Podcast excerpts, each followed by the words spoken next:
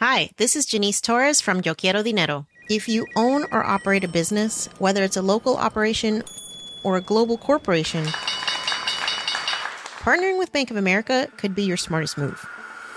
By teaming with Bank of America, you'll enjoy exclusive digital tools, award winning insights, and business solutions so powerful you'll make every move matter.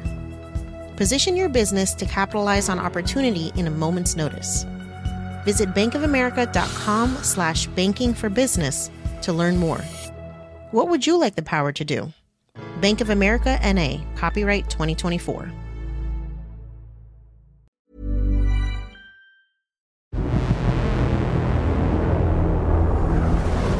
Blade Runner 2049 has just been released in cinemas. Every civilization was built off the back of a disposable workforce. But I can only make so many. It depicts a world full of androids that are engineered to resemble humans. They're called replicants, and their job, in theory at least, is to serve people. Often, when people talk about artificial intelligence, they focus on the negatives how robots might take all our jobs, how the machines will outsmart us, and if you're feeling particularly apocalyptic, how they might end up taking vengeance on all mankind. Today on Babbage, we're going to be talking both about what AI might look like in the future and looking at some new developments in the field today. I'm Tim Cross, the Economist science correspondent, and with me in the studio I have a panel of guests. Oliver Morton is a senior editor, and Jan Piotrowski is a fellow science correspondent. So, Oliver, you've seen Blade Runner. Perhaps you could give us a quick but spoiler free overview. Quick and spoiler free. Uh, Blade Runner 2049 explores some of the ideas that are in Ridley Scott's classic, and I think one thing is that you have to go in straight away thinking is it does so absolutely beautiful. It's one of the most stunningly beautiful films made for a very long time on this sort of scale. And it tries to look at issues about what it is to be human and what it is not to be human. And also, and I think this is what it does rather movingly, what it is to be special and what it is not to be special. And the vehicle for this is a future in which we have humans and we also have these bioengineered beings, these robots, whatever they are, called replicants, which are artificially intelligent. How accurate do you think it is in its sort of predictions about where such a future might go or what it might look like? Well, I don't think it or science fiction in general is in the business of making predictions, but in terms of accuracy, I, I would say wildly inaccurate. And not least, the level of biological activity in the replicants is unclear, but they seem to be basically fully alive. They're not sort of like flesh over a metal skeleton, an endoskeleton. They are, as far as I can make out, in various ways fully human compatible. I don't think that's a likely way to make artificial intelligence. I mean, I think you could make bioengineered humans, but that would be a different thing. The AI role in the film is actually rather more taken by something that's not in the Ridley Scott original, which is a sort of holographic true AI character and that character, I think, is extremely well drawn, owes quite a lot, I think, to the character voiced by Samantha Morton and then later Scarlett Johansson in uh, Spike Jonze's film Her. And that felt quite right because that felt like um, an artificial intelligence that was learning how to be the thing that a human wanted to have a conversation with. And that had a real sort of whiff of authenticity in a way that sort of like super powerful androids don't. So, if that's one semi plausible idea of where AI might go in the future, um, Jan, I know this is something you're interested in. How does it compare to what we mean today when we talk about AI? Today, artificial intelligence, it's, it's a moving goalpost, really. I mean, it's basically ever better ways of solving certain problems that humans would take too long to solve for any practical purposes, or perhaps uh, would be unable to solve in the, in the first place. The way that I think about it very often is in terms of natural language processing or, or machine translation.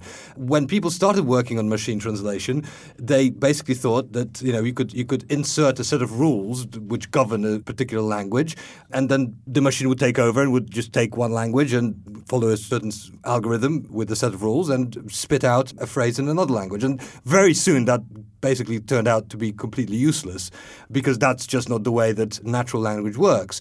So after a while, researchers began to try and figure out a, a, more functionally appropriate way of dealing with natural language processing and basically feed systems, which we now call artificial intelligence, lots of data about the way that humans use language and then sort of extrapolate from that how language might be used anew.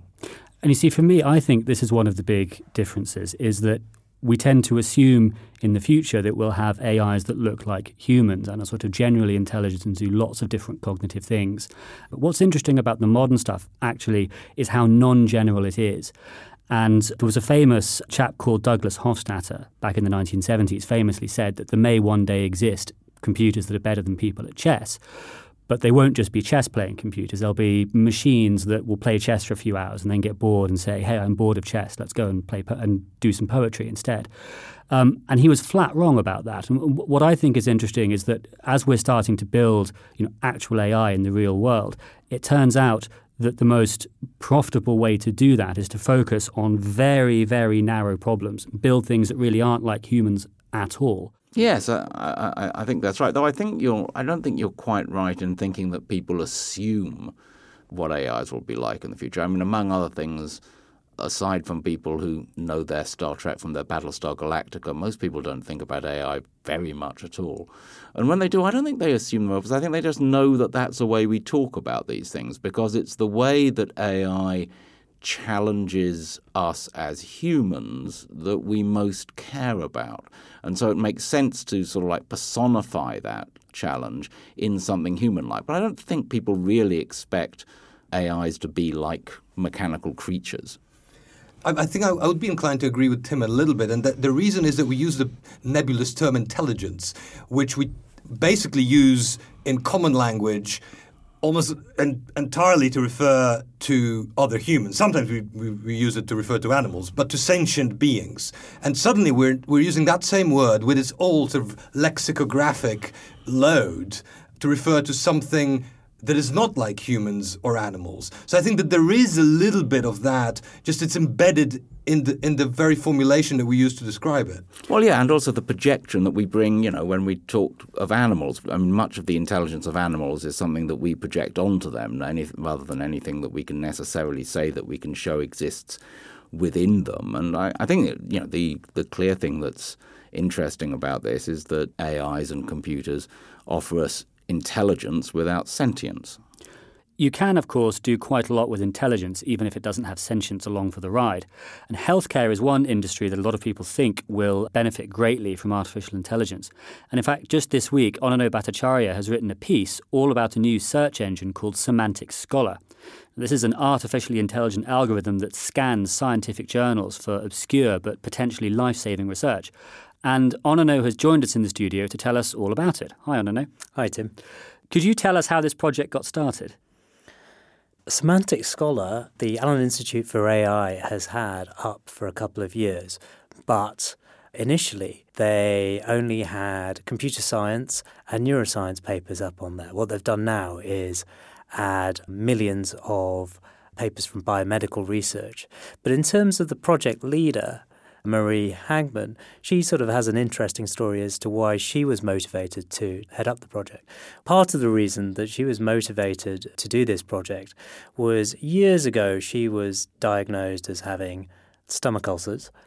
Doctors prescribed a bunch of drugs to help ease her symptoms, but she felt very much that they were treating the symptoms rather than the cause. So she went looking online and she found some research indicating that these ulcers were caused by a bacterial infection.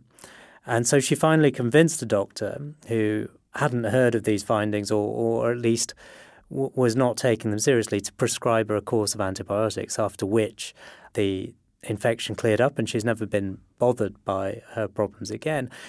What she wanted to do then is to allow anybody um, who has concerns to be uh, able to do so. And so she's turned artificial intelligence to that task. So is the idea that the AI can guess from your sort of clumsy searches what it is you're really looking for and steer you in that direction? Yeah, exactly. Um, so when you uh, do a search in Google Scholar, what you get is a ranked uh, list of research papers that might be relevant. But the way that uh, humans, even researchers, tend to search is they'll go in with a search term and then they'll sort of dig and drill further and further down as they see papers of interest. They'll get further and further down into the detail. Uh, so, uh, one of the things that Semantic Scholar does, which Google Scholar doesn't at the moment, is that when you put a search term in, it will display five or six related topics. Now, I, I tried this with stomach ulcer causes.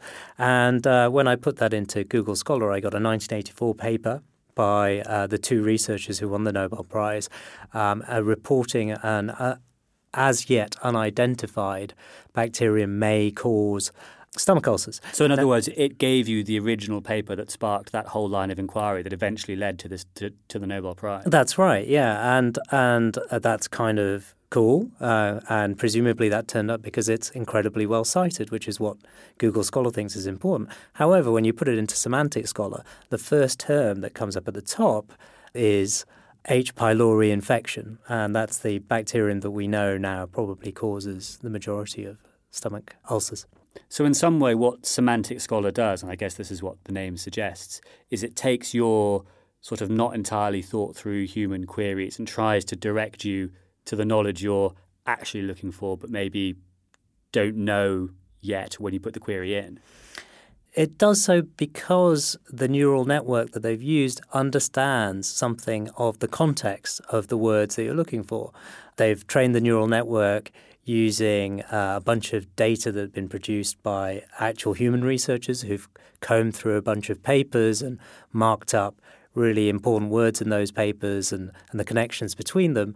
And they've then trained up the neural net to be able to spot those sorts of phrases and topics itself uh, through an understanding of that context. So I think having that context behind it makes it quite powerful. So, in other words, this computer learned by watching humans what exactly it is humans tend to want to do when they go and use search engines. Yes, or at least the output of humans who coded up research papers and produced the data that the neural network needs for it to, to learn. So it sounds like Google Scholar might have quite a competitor on its hands. Thanks for popping in, Ananyo. Thanks, Tim. What Ananyo has just been describing is a particular kind of artificial intelligence called supervised learning. And the key there is that it's humans who choose and filter the information that they give to the machine to learn from. This kind of training has had more famous outings too. It was one part of AlphaGo, an artificial intelligence that beat one of the world's best players, a man called Lee Sedol, at a board game called Go. For today's game, in terms of content, it was a complete loss for me. From the beginning, there was not even a moment in which I was dominant. That was back in 2016, and a year later, AlphaGo beat Ke Jie, the world's number one player. This week, though, there was another announcement from DeepMind, the company behind the program. They've launched a new version called AlphaGo Zero. And the key difference is that this computer program used something called unsupervised learning, which means it trained itself to play Go without any help from humans at all. Why might we want a machine that can train itself? Jan? The very interesting thing that this sort of unsupervised learning can provide is solutions to certain problems that no human would ever come up with because when you think about it, if you feed the supervised learning algorithm uh, some data which was authorized, as it were, by humans, that limits the sort of artificial inventiveness that you might suspect will occur if a computer starts from scratch. And you actually see examples of exactly this if you look at how AlphaGo Zero learned. So it, it you can watch it learn a whole bunch of concepts about the game that humans have already come up with. But if you read the paper, you'll also see it come up with new things that humans have never done before.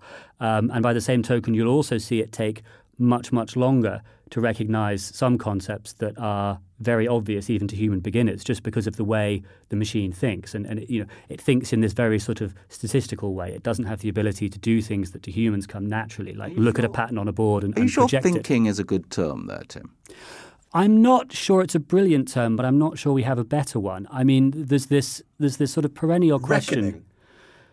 Yeah, or, or reckons. calculating or, or, or, whatever. Reckons has a nice ambiguity. ambiguity I think reckons. I think we should use reckons for what AI does. So, yeah, I'm not convinced you necessarily do need a new word because I think a lot of the time people look at what the computers do and think, well, this isn't what humans do, and that it must therefore be sort of different or inferior in some way or, or, or something. I think most of the researchers that work on this are focused on the goals and the outcomes. And the truth is, if you look at AlphaGo Zero's rating, because you can rate Go players by strength, it's much, much better than even the best human players in the world, to the point where if you had them play against each other statistically, you would never expect a human to win. So, whether this thing is thinking or whether it's calculating or whether it's reckoning, it's not only arriving at the same place as humans are, it's actually arriving at, at a better place than they are. There's a very interesting point here about the machine not thinking or reckoning like a human, meaning you can't understand what its internal states are because its internal states aren't remotely comprehensible to you. And that doesn't matter for Go. But if the machine's deciding, to take a tired analogy, if the machine's deciding whether to run over one group of people or another group of people, you really would like to be able to interrogate it as to how it makes choices like that. And that's a problem with having black box thinking, which is defined purely in terms of inputs and outputs and where you can't see intermittent stages. But that may be a fundamental thing about machines. And to some extent, it's a fundamental thing about humans because though humans can provide accounts of their internal states, whether those accounts of their internal states are accurate, let alone causative, seems to me to be very open. I mean, people will routinely say that they have decided to reach for something after neurological measurements show that their arms are already reaching. The humans are not very um, trustworthy on their internal state, so maybe in some circumstances you'll prefer a computer that just says, "That's it, guy. I made the move. What more do you want from me? I'm a Go computer. I make Go moves. Go away." Bother, bother someone else. And then it goes slightly like the end of Ferris Bueller. Just go, go. I'm kind of sympathetic to Ollie's point on this. I think we don't know how the internal states of human minds work. Like as, as you say, you know, humans are black boxes to other humans. We have a lot of experience with them. We can make predictions about how people are likely to act in any given situation, and most of the time those predictions are right, and sometimes they're not. And it doesn't seem obvious to me why we couldn't necessarily treat AI in pretty much the same way. Well, the, the one difference here is that we know how we think we act. We're often wrong, but we do feel that we know how we think we act. And we also ascribe moral value to how people think when they act. We're rarely entirely consequentialist in our ethics. We think intentions matter to things. So it's it is strange because you know this is the great insight in among all the dross and Freud, or a great insight, which is, you know, a lot of the time we don't know what we're thinking or how we're thinking. But we are very aware that we're thinking, whereas the AI may just be reckoning, you know, so like hear the click clack of the abacus. So we have a comforting myth for humans that, that we think we know why we do what we do, but we don't have one of those for AI.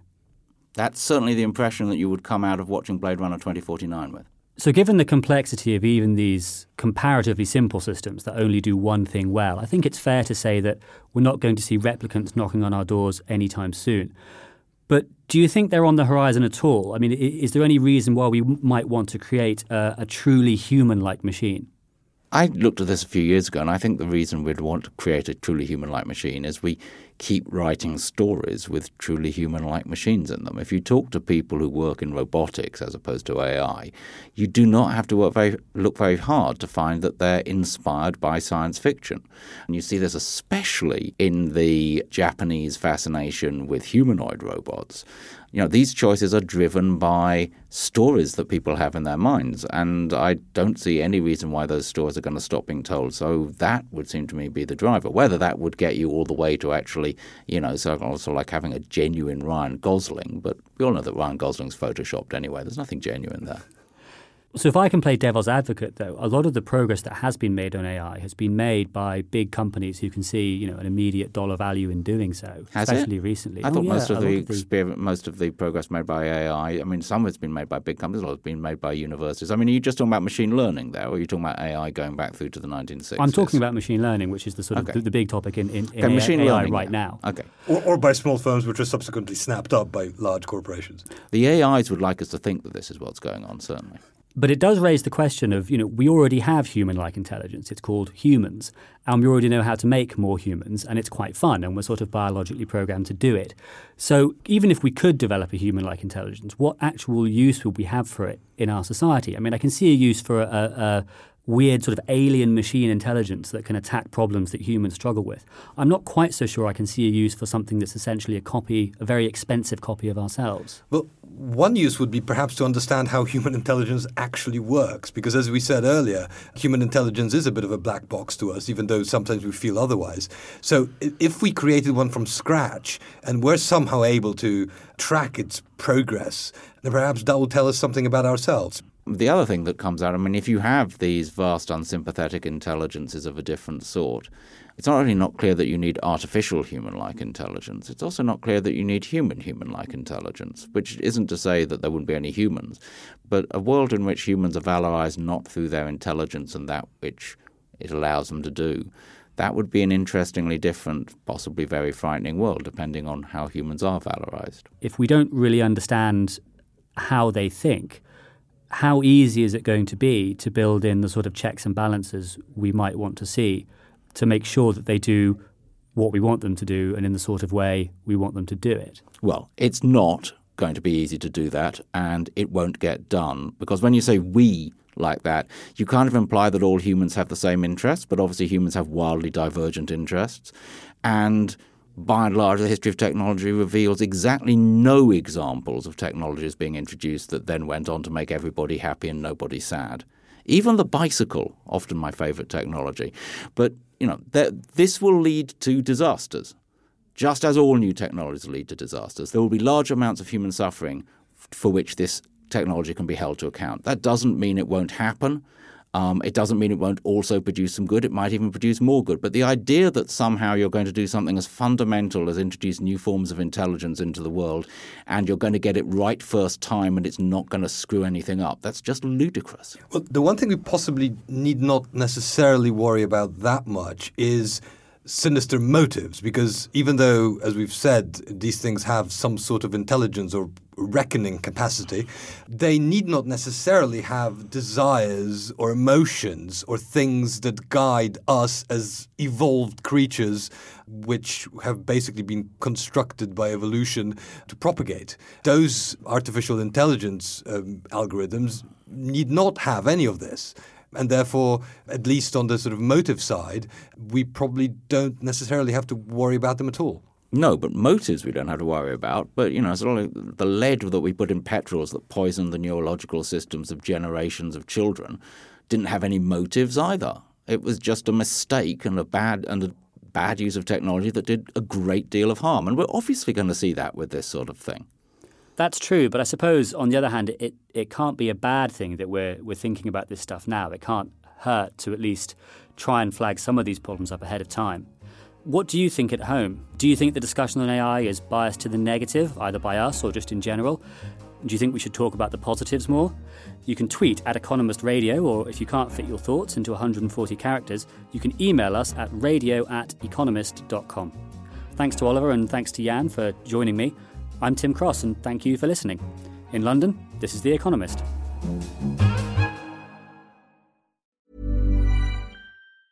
Hi, this is Janice Torres from Yo Quiero Dinero. If you own or operate a business, whether it's a local operation or a global corporation,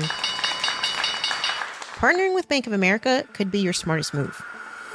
By teaming with Bank of America, you'll enjoy exclusive digital tools, award winning insights, and business solutions so powerful you'll make every move matter.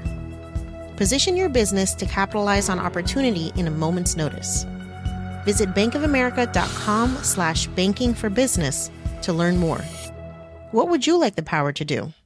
Bank of America NA, copyright 2024.